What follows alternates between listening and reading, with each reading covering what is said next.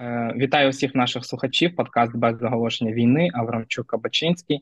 Сьогодні спробуємо випуск е, умовний Q&A, де ви в інстаграмі мені позадавали питання, якусь кількість про арабів, про Ізраїль, про Палестину і про те, що там відбувається. Е, це все має під собою історичні витоки, тому ми поговоримо про певні історичні згадки. Ну і також про те, до чого воно все привело, те, що ми бачимо сьогодні. Довго затягувати не будемо зі вступом. Олександре, давай е, напевно, взагалі, для того, щоб знаєш, побудувати таку базу, що там по е, Палестині, по Ізраїлю, з чого це все почалося. Давай почнемо по єврейськи. Я, я тобі задам питання у відповідь. Ти давно читав Біблію? Е, Відверто кажучи, я думаю, що читав на другому чи на третьому курсі, коли ми, в нас був предмет з цим пов'язаний. Так ось там в Біблії є такий народ, який називається філистимляни. І вони там протистоять е, мешканцям іудеї, тобто вони протистоять євреям. От, е, І от якраз філистимляни це і є ті е, арабські племена, які замешкали на території сучасної Палестини, тобто цієї території на Близькому Сході, територія, яка часом в Біблії от вона називається Ханааном або вона в Біблії називається дуже часто зем, землею обітованою. Чому вона земля обітована? Обітована, тому що Бог домовився з євреями, що вони будуть слухати його там, виконувати 10 заповідей. А у відповідь він обіцяє їм е, рай на цій невеличкій території. Власне, проблема в тому, що коли Бог уклав контракт з іудеями, на цій території мешкали також інші народи, які з Богом ніяких контрактів не укладали. Якраз філистимляни так е, філистимляни це є цей якби народ, який якби ну не не був частиною цього цієї колаби, і вони мешкали в п'яти таких п'яти е, важливих осередках, які ми зараз навіть чуємо з, ем, з новин.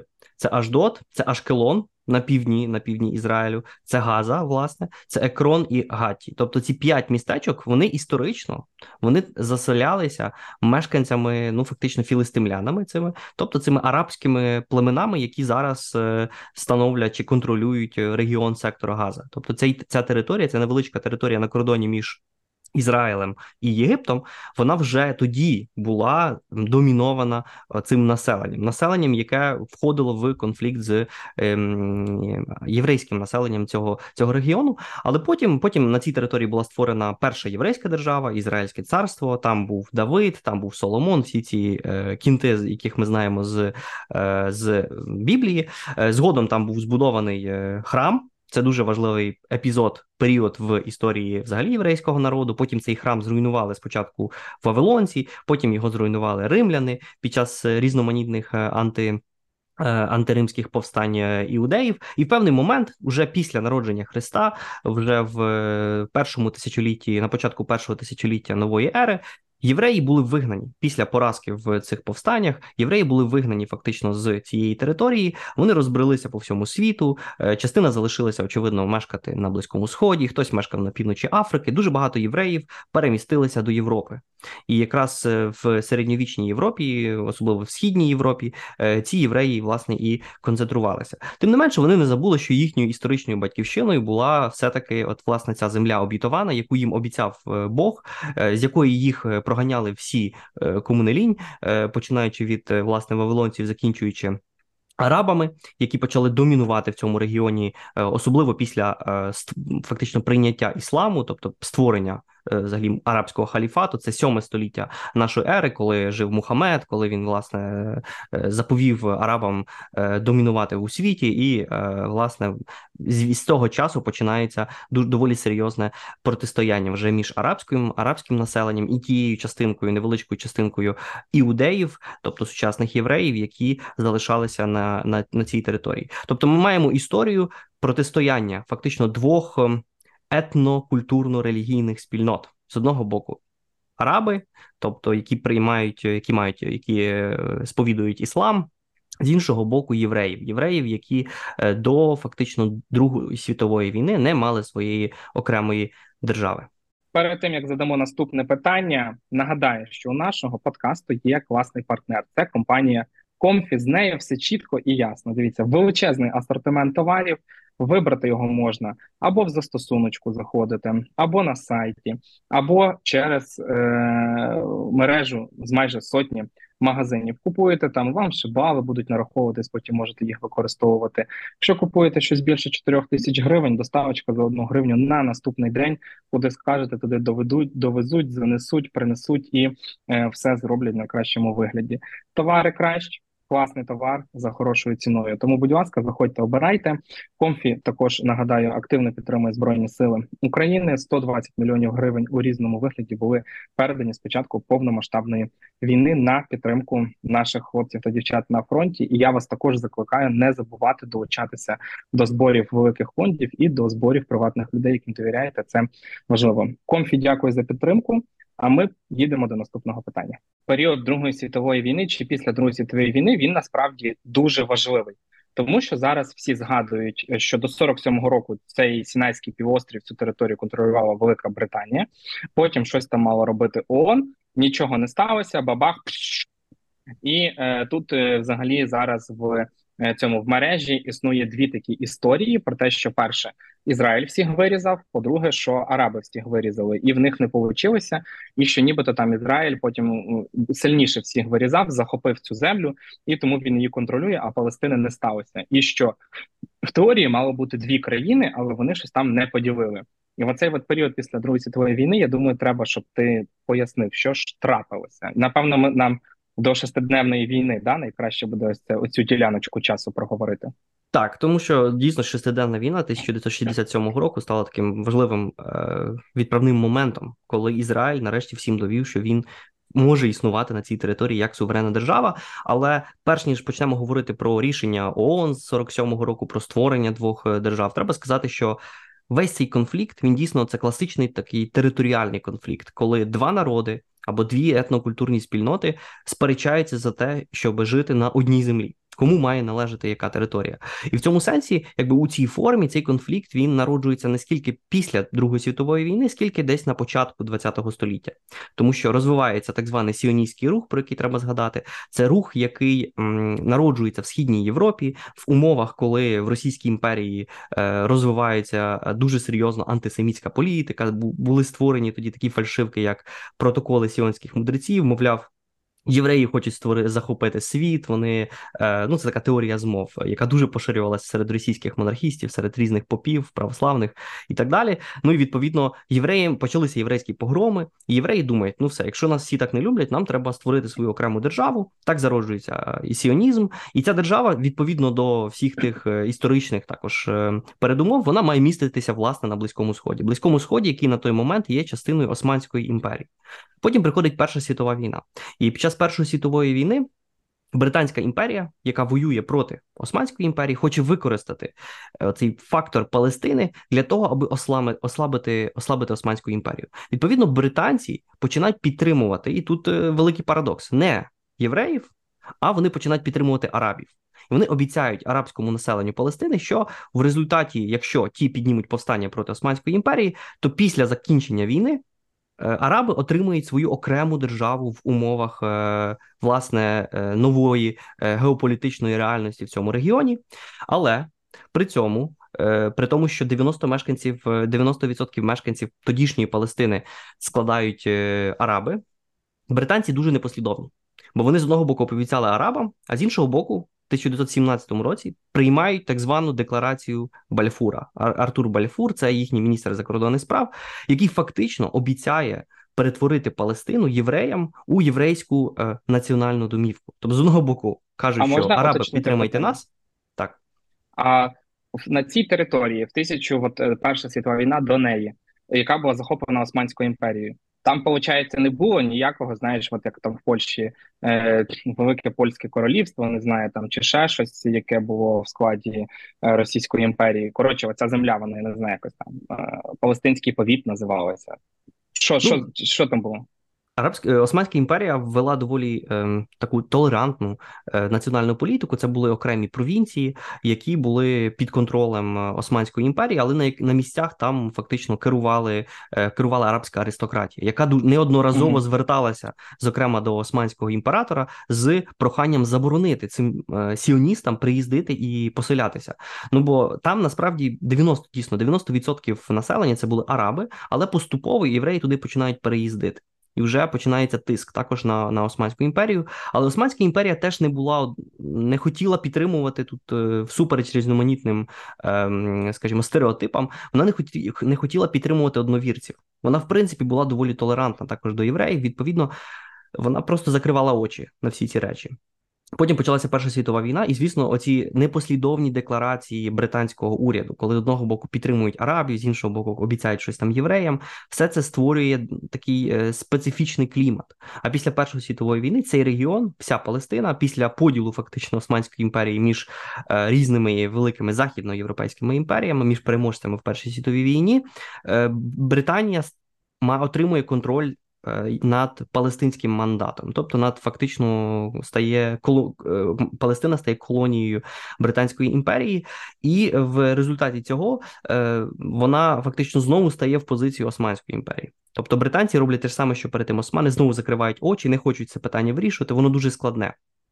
Е, але тим часом вони толерують, британці толерують переселення до Палестини е, єврейського населення з з Європи. Відповідно, оця пропорція, яка раніше була 9 до 1, вона зростає е, до 6 6 до 3. Тобто там 30% населення вже в 30-х роках становлять євреї. Євреї почнуть масово переселятися. Це створює різноманітні конфлікти. Починається починаються знову місцеві там погроми, араби починають повставати проти євреїв і так далі. І тут починається Друга світова війна, в якій е, Гітлер фактично декларує е, абсолютне знищення е, єврейського населення. Починається Голокост. Е, при цьому е, арабські арабські народи на Близькому Сході ну фактично е, вболівають за, за Гітлера.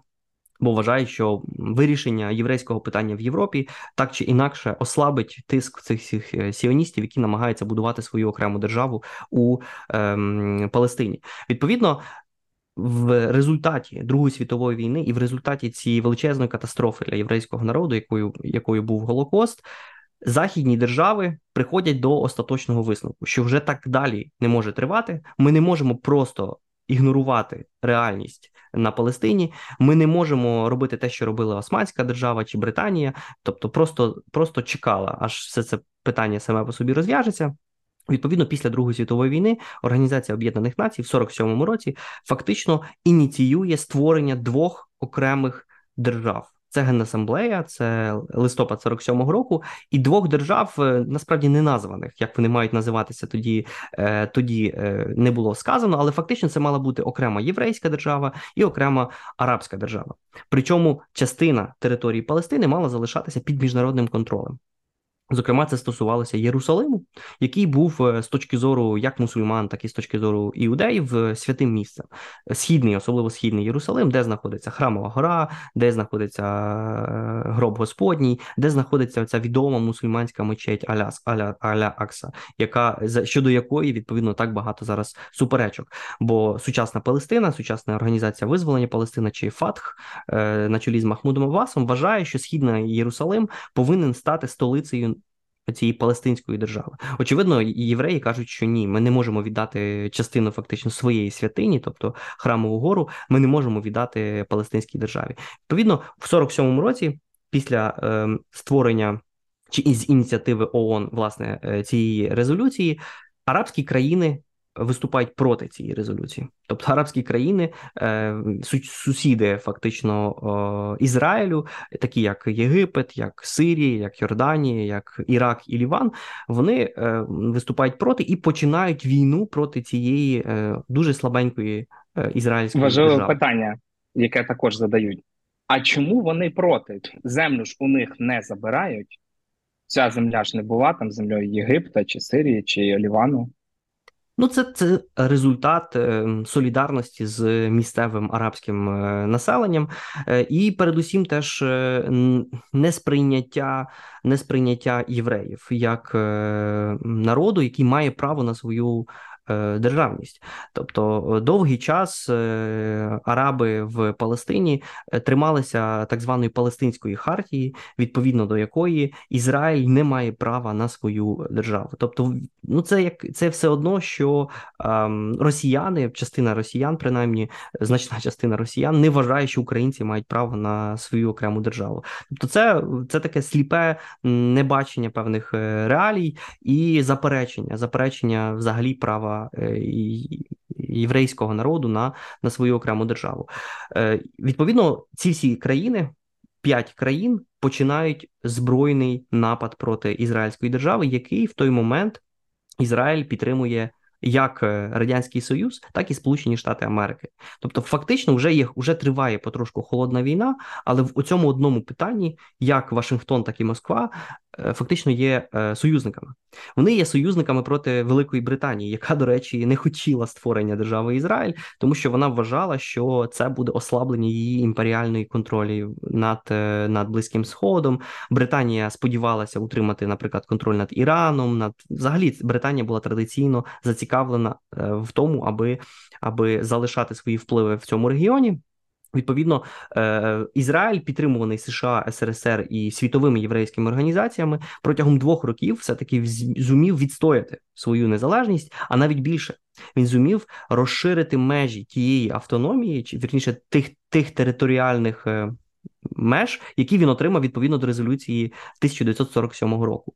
Тобто, фактично, з 56% підмандатної Палестини, як що було закріплено в резолюції 47 року, Ізраїль в результаті цієї першої війни за незалежність, як вона звучить в ізраїльській традиції, взяв контроль над 78%, включно з західною частиною Єрусалиму, який фактично мав бути під міжнародним контролем.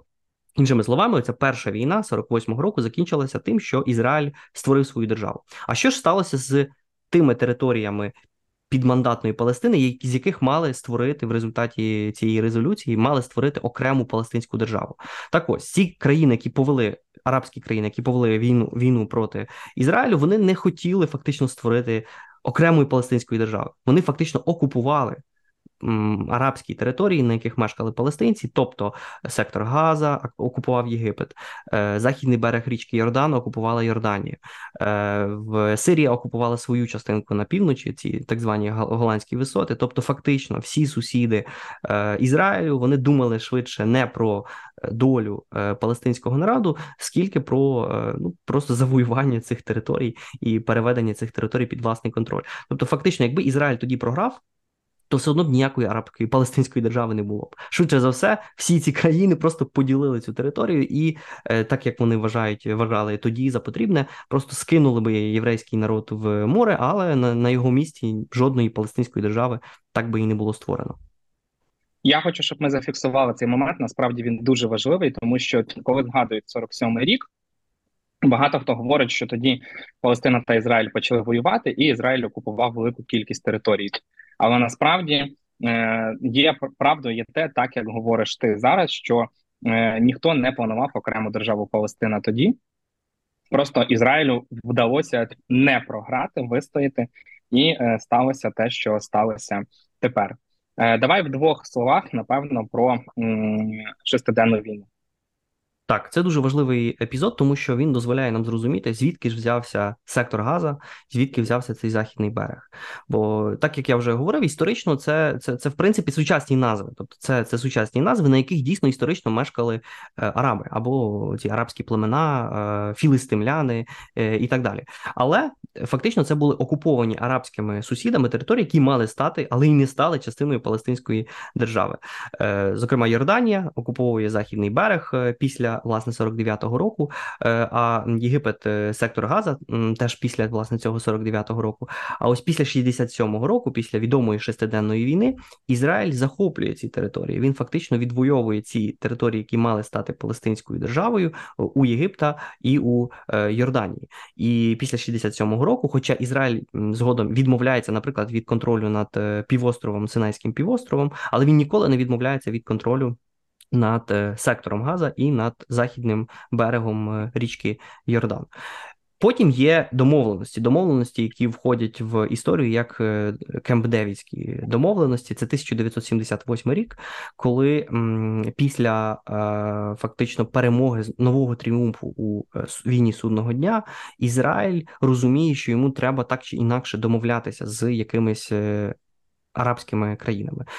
Передусім, він уже до того почав домовлятися з Йорданією, з яко, як, яка, до речі, і попереджала е, Ізраїль про наближення е, війни судного дня, про те, що Єгипет і Сирія хочуть напасти на на Ізраїль, і король е, Йорданії Гусейн фактично прилітає кілька днів перед війною до. Голди Меїр і попереджає її про наближення цього конфлікту. Е, з іншого боку, е, ми маємо теж намагання вже Єгипту після того, як Єгипет отримав по шапці в 73-му році, він теж намагається вже йти на компроміс з євреями, і е, якраз між е, е, єгипетським лідером Менахемом Бегіном. Анваром Анваром Садатом і ізраїльським лідером Монахемом Бегіном відбувається це підписання цих кемп-девівських угод в 1978 році, які повертають Єгипту контроль над Синайським півостровом і фактично надають тій території тобто західному берегу е, і е, сектору Газа, суверенні права.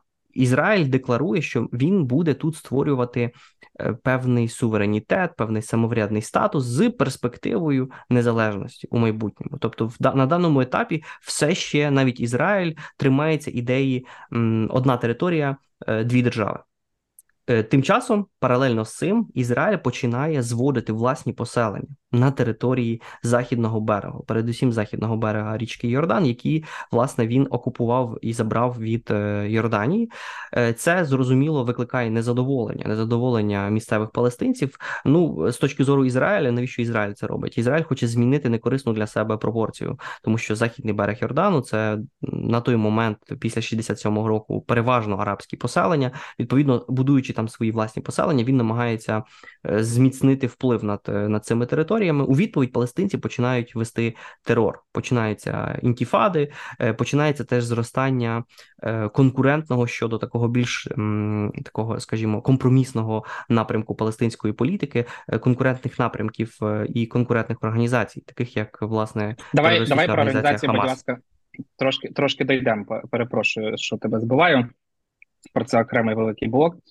Е, Зараз ми називаємо тих, людей палестинцями, і взагалі, коли говоримо про Палестину, це які території?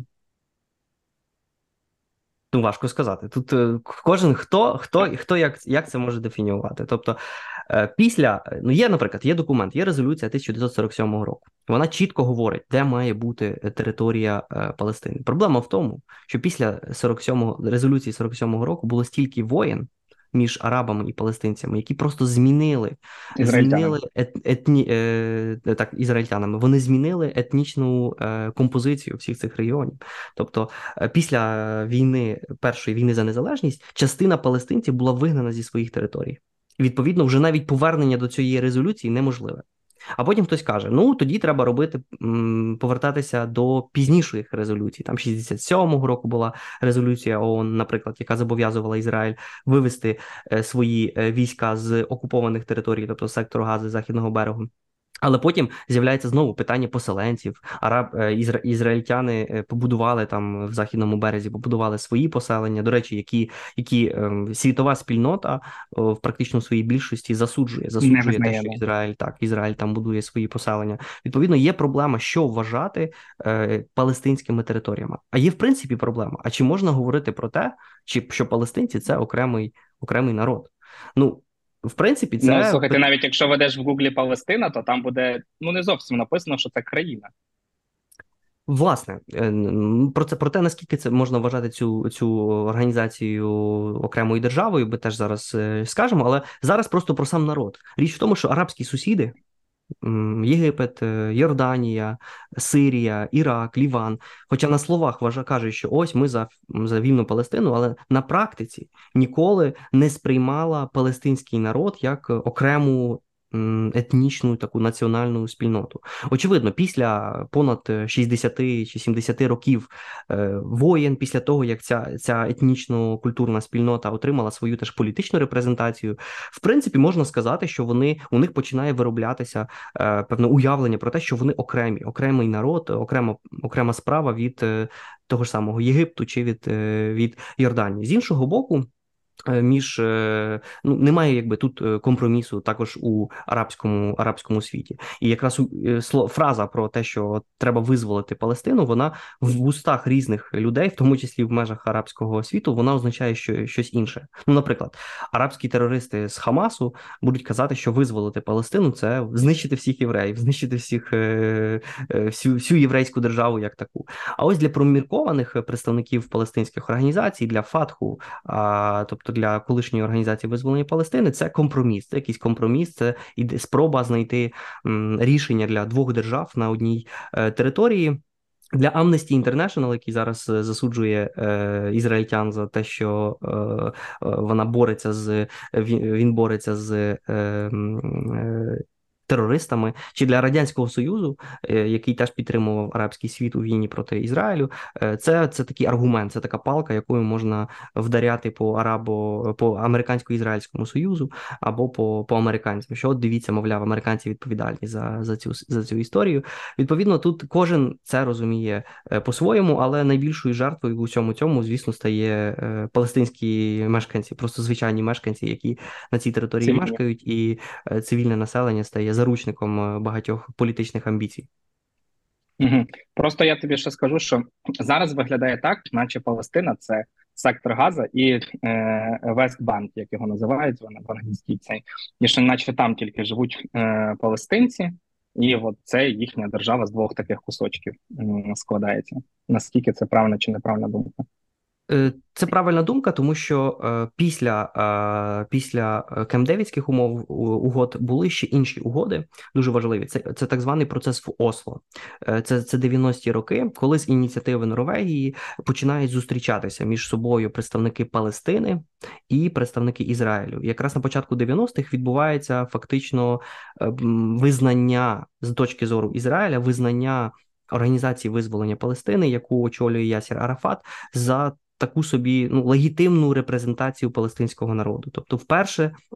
Досягається такий важливий компроміс в 1993 році. Відбувається підписання угод власне в Осло, які е, передбачають, що сектор Газа і Західний берег фактично мають стати фундаментом для майбутньої е, палестинської держави. Була навіть створена відповідно до домовленостей в Осло. Була створена Палестинська національна адміністрація. При цьому Ізраїль наполягав, аби не вживати, наприклад, е, терміну Палестинська держава. Він вважав, що от поки що ми вживаємо термін там Палестинська автономія або Палестинська національна адміністрація, але в принципі з точки зору майбутнього врегулювання, Ізраїль не заперечував, що потрібно створювати оцю другу другу державу. Ці домовленості були підписані між е, Іцхаком Рабином, який був е, лідером е, Ізраїлю, і Ясіром Арафатом. Але згодом цей процес, запущений домовленостями в Осло, був зупинений. По перше, посилилася терористична діяльність противників до компромісу з Ізраїлю із Ізраїлем, тобто Хамасу. Хамас терористична організація, яка власне створена на початку 90-х років, яка суперечить і і, і, і підважує авторитет е, Фатху, е, авторитет Ясіра Арафат, а нині а нині нового лідера палестинської автономії Махмуда Абаса, яка виступає за те, що Ізраїль треба далі скидати в море, що ніяких компромісів з ізраїльтянами. З іншого боку, частина ізраїльського суспільства також не визнає те, що е, сектор Газа і Західний берег е, повинен стати е, незалежною державою, і і ці радикальні представники ізраїльського суспільства е, починають критикувати Іцхака Рабина за те, що він взагалі сідав за е, до, до столу перемовин з терористом, яким зрештою і був Ясір Ясір Арафат. І відповідно Іцхак Рабин стає жертвою теж ізраїльського вбивці, і фактично рабина вбиває вбиває е, ізраїльтянин, який вважає, що жодних жодних компромісів з е, терористами. Е, цей процес закінчується тим, що у 2005 році. Е, Шимон Перес е, е, приймає рішення вивести сили з ізраїльські сили з одноосібно з сектору Газа з тієї території, де зараз відбуваються найбільш гарячі форми форми найбільш гарячі формі протистояння, і фактично з того моменту там в 2006 році відбуваються поки що перші і останні вибори, на яких перемагає ні не компромісний ФАТХ, а перемагає власне Хамас, і це стає фактично. Ця ситуація доходить до того, що в західному березі, е, в тій території, який Ізраїль окуповує від 67-го році від Йорданії, там домінують сили Фатху, поміркованих. Е, палестинських сил, натомість в секторі Газа, е, відібраного у Єгипта, перемагає Хамас. Хамас, який зараз і здійснює здійснив терористичний напад на на Ізраїль, і проти якого і спрямована вся сила і могутність Цахалу.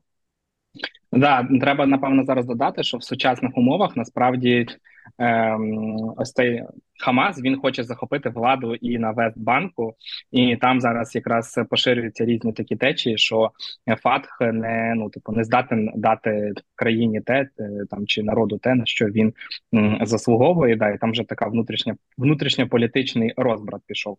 Ще таке е, питання, напевно, називаємо його уточнюючим. Багато людей питає. Е, Власне, а як, ну, типу, от, а чому сектор газу от він такий, як є, і Вестбанк він теж такий, як є. Ну, от якби як так сталося? Ну, Це просто випадкові захоплені землі? Ну, бачиш, історичних передумов для того, щоб е, Палестинська держава, автономія виглядала так, як виглядала, немає. Просто були такими були результати фактично цієї війни за незалежність 48-го року, коли Ізраїль відстояв свою незалежність, але е, ці території, такі як сектор Газа, е, як ем, е, Західний берег, опинилися під контролем арабських країн. Відповідно, на цих територіях залишилися е, палестинські мешканці, і нині вони є, е, є тією територією, яка претендує на право визнаватися як незалежна держава. Тобто немає глибоких історичних. Передумов, щоб існували ці дві окремі дві окремі території, два окремих анклави. Але при цьому ну така просто етнополітична реальність. Там живуть е, мешканці, які вважають себе палестинцями, які мають політичну організацію або у формі е, поміркованого е, фатху, або у, у формі радикального Хамасу. Відповідно, ну вони намагаються досягнути своїх е, політичних цілей. В цьому сенсі ну немає чого ображатися на реальність. Такою є реальність і Ізраїлю в нинішніх його умовах. Просто треба мати справу з тією з тією реальністю. І що треба визнати історично, якщо поглянути на 80, 90 і 2000 ізраїльська політична еліта доволі реалістично дивилася на, на ці речі. Особливо до Нетаньяху, е, коли зокрема було прийнято одноосібне рішення вивести свої війська з цього анклаву сектора Газа, оскільки там не було жодних так, в 2005 році там не було жодних е, фактично ізраїльтян, там були певні поселення. Причому виведення військ воно ж супроводжувалося з примусовим виселенням з ініціативи Ізраїлю, виселення ізраїльтян з цієї території. Тобто ізраїльтяни мусили натиснути на на євреїв, аби ті покинули сектор Газу, оскільки просто не мали можливостей захищати е, захищати їх від е, ненависті, яка супроводжувала їх всюди. Там дійсно кожен кожен араб, е, кожен палестинець, який мешкає на території сектора Газа, він ненавидить. Він ненавидить Ізраїль, оскільки це невеличка територія, яка на якій е, реально має мешкати кількасот тисяч е, людей, а в дійсності мешкає 2 мільйони. Мільйона. Е, так, бо саме туди втекли ті біженці, біженці, які мусили втікати після перемоги Ізраїлю в війні за незалежність в 48-му році. Багато з тих біженців вони власне сконцентрувалися або на західному берегу, або в секторі Газа. І е, ці біженці теж е, пам'ятають про те, що вони втратили там якісь свої території і хочуть, хочуть очевидно повернутися. Вони підтримують терорист, терористів і не випадково в 2006 2006 році саме Хамас, а не поміркований Фатх, стає переможцем у е, виборчому процесі. Причому тут теж такий доволі сильний парадокс, бо Західна Європа.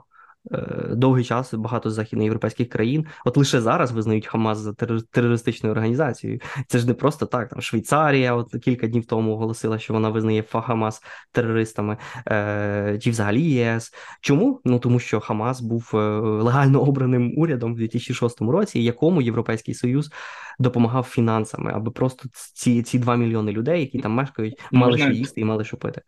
Можна я розкажу про це трошки в двох словах, тому що мене насправді вразила ця інформація. Е, Палестина, оця е, сектор Газа, про яку ти згадав, вона ж насправді е, ну, це маленька ділянка розміром Запоріжжя, одна третя Києва, на якій живе за сучасною інформацією 2,5 мільйона людей, які залежні на 100% від Ізраїлю стосовно електроенергії, води і іншого постачання. Як ви можете зрозуміти, е, на цій території нема високоточного виробництва і немає нічого такого, що могло б експортуватися для того, аби заробляти. Велика кількість ну, людей насправді з цього регіону навіть іде до Ізраїлю працювати. І власне, е, як же так сталося, що на такій маленькій ділянці землі так багато людей? Справа в тому, що ну насправді ця ділянка живе за європейські гроші. Майже щороку ООН і США, ООН і США розумно сказав, США, європейські країни через різні програми ООН надають майже мільярд доларів допомоги щорічно. Е, ця допомога йде у вигляді якихось там е, не знаю, там продуктових карточок для людей, грошей, щоб їм було за що жити. Е, вони утримують школи, лікарні, різні там навчальні організації і тому подібне. І ця організація називається УНРВА. Якщо я правильно її прочитав, якось там вона розшифровується, це неважливо. І дійсно, типу, прикол в тому, що е, цю територію там 15 е, років отримує Хамас легально, не дуже легально. Він отримує там вже більше 20 років. Терористична організація, яка ставить, якби декларує, що вона буде знищувати Ізраїль. Да, якщо Фатах відмовився від тероризму, то ці не відмовляються. Кажуть, що їхня мета тільки знищити, і весь цей час Європа спонсорувала їх. І там, ну типу, деякі дослідники навіть так і кажуть. Не кажу, що це типу прям стовідсоткова точна думка. Це думка певних досліджень. Що е, по суті Європа субсидує регіон. В цьому регіоні люди розуміють, що їм не сильно треба там працювати, якось розвиватися, тому що гроші йдуть, і якби це призводить до того, що люди е, типу багато народжують, багато дітей. Е, освітніх закладів для дітей не вистачає, перспектива не вистачає. Ці діти що роблять? Йдуть до тих, хто кого вважають своїми кумирами, власне, Хамас.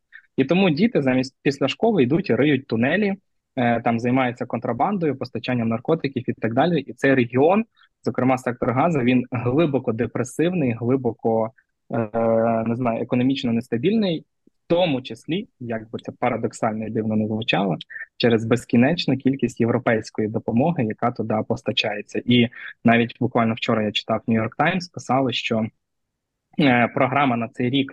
700 мільйонів чи 800 мільйонів доларів. Вони зараз її поставили на паузу, щоб зрозуміти, що відбувається, але не відмовляється від неї в майбутньому, тому що Європа готова допомагати палестинським біженцям. Такий от цікавий парадокс. Ну так, але бачиш, з іншого боку, ем, насправді те, що робить Хамас. Викликає, якщо не відкрите, то принаймні таке ем, тихе ем, прийняття всього арабського світу. І взагалі може скластися враження, що всі мусульмани, всі араби ненавидять е, Ізраїль однаковою мірою. Тобто ми ж бачимо, що навіть палестинська легальна, така більш поміркована група Фатх, вона ж теж не не, не критикує особливо не критикує Хамас. Тобто Махмуд Аббас теж зайняв доволі е, помірковану позицію. Ми бачимо, що відбувається на вулицях багатьох європейських міст, де арабські е, або чи навіть турки, які там мешкають в Німеччині чи у Франції. Виступають на підтримку е, на підтримку палестинської палестинців е, і відповідно на підтримку Хамасу, і в цьому сенсі, звісно ж, Ізраїль е, Ізраїль в дуже складній ситуації, бо наступає момент, коли доволі складно навіть відрізнити відрізнити араба, який компромісний, який хоче підтримувати якесь якесь порозуміння, з іншого боку, радикальних терористів, яких фактично підтримує весь весь арабський світ. Але якщо поглянути теж історично, то далеко не всі араби однаково ненавиділи Ізраїль, і Ізраїль завжди вів дуже е, дуже компромісну і можна сказати раціональну раціональну політику щодо своїх арабських сусідів. Бо особливо після 67-го року е, був е, впроваджений компроміс з Йорданією, і ми бачимо, що він до сьогодні функціонує. Тобто Йорданія ж не вступила у війну і не, не намагається атакувати. Атакувати Ізраїль. Згодом був компроміс з Єгиптом, і бачимо, що Єгипт теж політично так формально утримує нейтралітет. Навіть більше він не впускає на свою територію біженців з сектора Газа, тому що побоюється. Да, відмовились робити коридори безпеки тільки для іноземних громадян. Чому? Ну тому що Єгипет побоюється, що приїзд е, цих радикалів е, з Хамасу активізує внутрішньоєгипетських внутрішньоєгипетських радикалів. Відповідно, всі бояться цю гарячу картоплю взяти, тому що можна дуже серйозно обпектися. Але при цьому, так якщо поглянути Іран, Іран теж не завжди був антиізраїльський. Він лише після е, Тегеранської революції, ісламської революції 79-го року став такий анти антиізраїльський. До того шиїцький е, шахський Іран був великим союзником Ізраїля в цьому регіоні. Тобто бачимо, що країни по різному ставляться до цієї до цієї справи, але в душі кожен араб. Не сприймає ізраїльтян за е, народ, який має право на свою окрему державу. Можна це порівняти якоюсь мірою з ставленням хороших русських, навіть хороших русських, які всередині все одно вважають, що а, ці українці, ці хахли, вони не мають права на свою державу. І в цьому сенсі Ізраїль перед величезною дилемою. Як взагалі розв'язати проблему, коли твій ворог, е, чи навіть твій конкурент, чи твій супротивник, чи чи політичний ем, опонент просто не вважає, що ти маєш право на, е, на, на життя. Сісти за стіл переговорів. Так, або навіть просто право на на життя. Це це велика проблема. Угу. Е, Натомість, Власне, міжнародному... тоді я думаю. Також закінчимо. Власне, в міжнародному сенсі, те, що ти кажеш, чому Європейський Союз, е, чому багато міжнародних організацій стають на бік е, Палестини? Справа в тому, що є багато вказівок і багато аргументів, які говорять за тим, що Палестина це вже, е, вже може вважатися державою. Бо якщо ми поглянемо на резолюції е, Організації Об'єднаних Націй, зокрема з 2012 року, Палестина була визнана державою спостерігачем в ООН, саме державою спостерігачем в ООН, і фактично щось можемо порівняти статус Палестини в межах ООН як, ем, як Ватикану. Це теж е, держава, яка фактично має своє громадянство, е, видає паспорти, має визнання фактично 138 держав у світі. І тоді, в 2012 році, лише 9 країн проголосували проти надання статусу спостерігача для палестинської автономії, тобто для цієї репрезентації Махмуда Аббаса. Це Сполучені Штати Америки, очевидно, це союзник Ізраїля. Сам Ізраїль проти виступив Канада і там ще декілька країн. Е, до речі, Україна, більшість європейських держав, е, е, Росія. Вони або приймаються, стримаються тут нейтралітету, або підтримують включення Палестини до ООН. Україна, до речі, на то на тому голосуванні не голосувала взагалі. Натомість Росія і Західна Європа проголосувала за. Е, теж традиційно, теж можна сказати, Росія в руслі своєї антиізраїльської політики ще з часів холодної війни.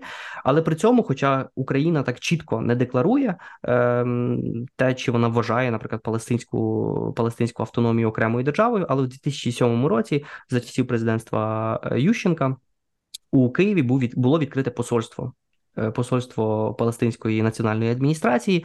Е, зрештою, е, між українськими і палестинськими дипломатами навіть були якісь там відносини. Сама Палестина не є не не, не займає щодо України якоїсь рішуче е, проросійської лінії. Навіть у 2014 році було і висловлювання е, посла е, чи так званого посла Палестини в Києві про те, що Україна має право на кордони 91-го року. Тобто, в цьому сенсі Палестина теж намагається якось здобувати міжнародну підтримку. До речі, столиця Палестини, хоча з точки зору теж палестинських вимог вона має міститися в східному Єрусалимі на цій разом з цією найважливішою мечеттю і в цій е, важливій релігійній в релігійному осередку, але реально столиця знаходиться в Рамаллі, тобто в іншому місті тоді як е, Ізраїль вважає Єрусалим своїм таким релігійним центром, хоча теж ми знаємо, що е, більшість е, більшість посольств західних країн в і взагалі всіх країн в Ізраїлі знаходяться не в Єрусалимі, не в Західному Єрусалимі, а в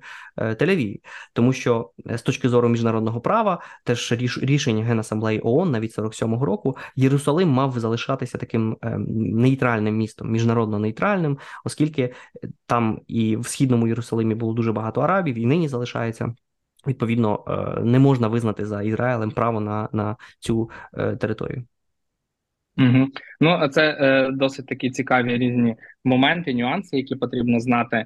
На сам кінець, це взагалі може якось завершитись? У нас просто е, має постати таке питання, тому що на даний момент історія з негірним Карабахом закінчилась. Невідомо, можливо, через 100 років будуть якісь нові повстання, і Вірменія знов стане потужною силою, захоче забрати назад.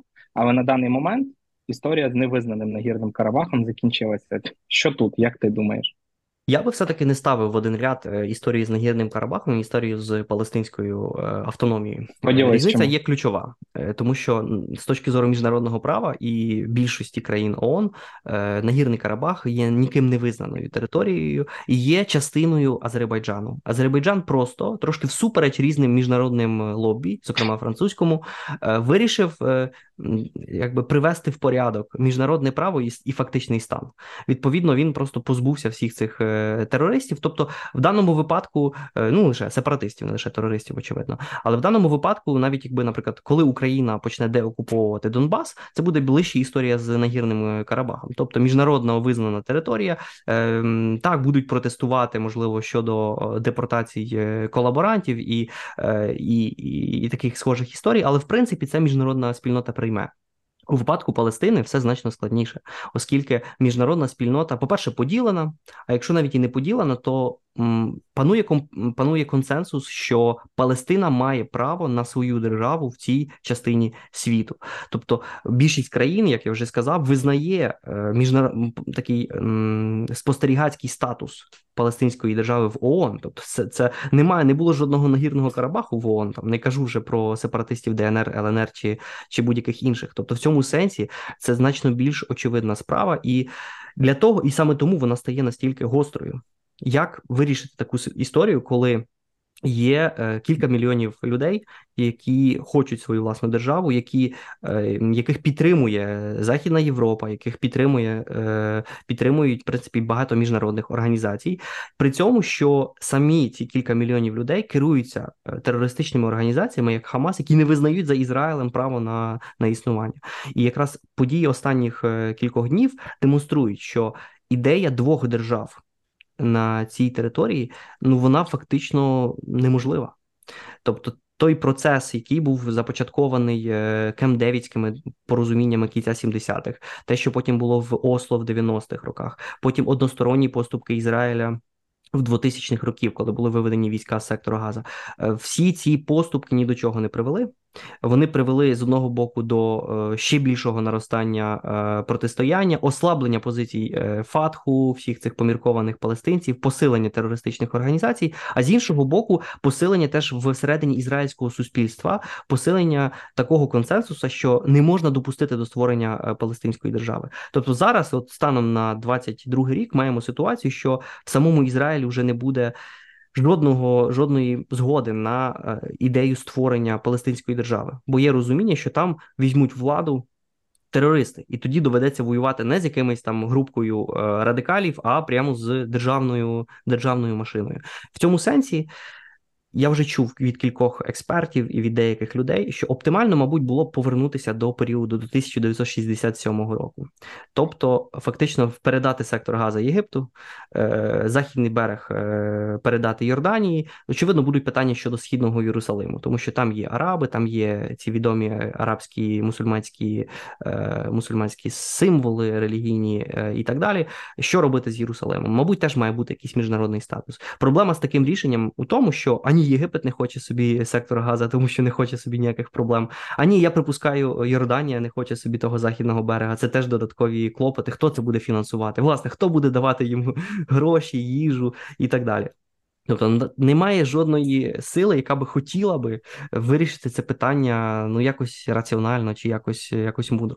І в цьому сенсі це якась дійсно безвихідна ситуація. О, блін, звучить якось е, супер депресивно і не зрозуміло, що з цим всім зробити. Давай е, скажу два слова позитивного. Це то, що у нашого подкаста є класний партнер, компанія Комфі, величезний асортимент товару. В мережі до сотні магазинів у застосунку на сайті заходите, обираєте доставочка за одну гривню на наступний день при купівлі товарів від 4 тисяч гривень. На е, доставлять куди хочете, на дачу, біля дачі, на 10-й поверх, все привезуть, допоможуть, е, зроблять. Заходьте, обирайте. Там є купа додаткових сервісів, якщо вам також потрібно. Ну, звісно, великий класний асортимент, тому що Comfin number one по гаджетам. Там є все, що потрібно для дому, не знаю, кухні, вітальні, ну, по телевізорам, по сучасним гаджетам. Дивіться, обирайте та замовляйте. Лінки у нас в описі. І е, поки ви будете заходити і обирати, скажу, що дійсно це дуже дуже важлива проблема, яка носить історичний характер, і такого якогось простого рішення, простого розуміння е, тут немає, і не зрозуміло, хто його має винести, як його має винести, і схоже на те, що ця війна ну точно ця можливо якась інша ще якийсь час е, триватиме, і ми будемо за нею слідкувати. Е, так на цьому ми будемо завершувати цей епізод. Так зараз якийсь час буде без Ізраїлю і без Палестини. А то у нас вже насправді дуже багато навколо цього є. Ми сподіваємося, що, хоч трошки вам пояснили, є декілька ключових тез, які ви е, повинні для себе запам'ятати з цього епізоду. Що Хамас це терористична організація, яка не несе на собі бажання тільки вбити і знищити весь Ізраїль. Фатх він більш поміркований. Він якусь кількість років тому назад задекларував, що не буде прибігати до тероризму для е, знищення Ізраїлю, і вони спробують знайти якийсь поміркованіший шлях. Важливі умови 47-48 року, і те, що насправді арабські країни напали на Ізраїль, і хотіли його знищити, а цю землю, цю територію забрати собі і нікого допускати до створення тут ніяких держав Палестини, Ізраїлю чи будь-якої іншої назви не планував. І звісно, це важкий геополітично історичний такий конфлікт, простого розв'язання до якого зараз немає. Як його вирішити, також не е, зрозуміло. Я хочу сказати тільки таку дуже важливу думку. Да, зараз ви можете бачити по всьому світу, що є люди, які виходять, кричать Фрі Палестін і так далі. Але коли ти починаєш свою визвольну боротьбу з того, що прибігаєш на концерт і вбиваєш 250 цивільних е, людей, які просто там танцювали, які нічого поганого не робили, береш сотню заручників і показуєш, як ти над ними знущаєшся на відео, це не про історію зі створенням якоїсь е, вільної незалежної держави. Це про тероризм, і саме тому цих людей сприймають і будуть сприймати як е, терористів. Це важливо запам'ятати. А з терористами нічого хорошого, як каже моя бабуся, е, каші не звариш. Тому все на цьому завершуємо цей епізод. Е, дякую, що послухали. Дякую, що задавали питання в інстаграмі. Підписуйтесь там час від часу. Якісь цікавинки будемо викидати. На цьому все щасти.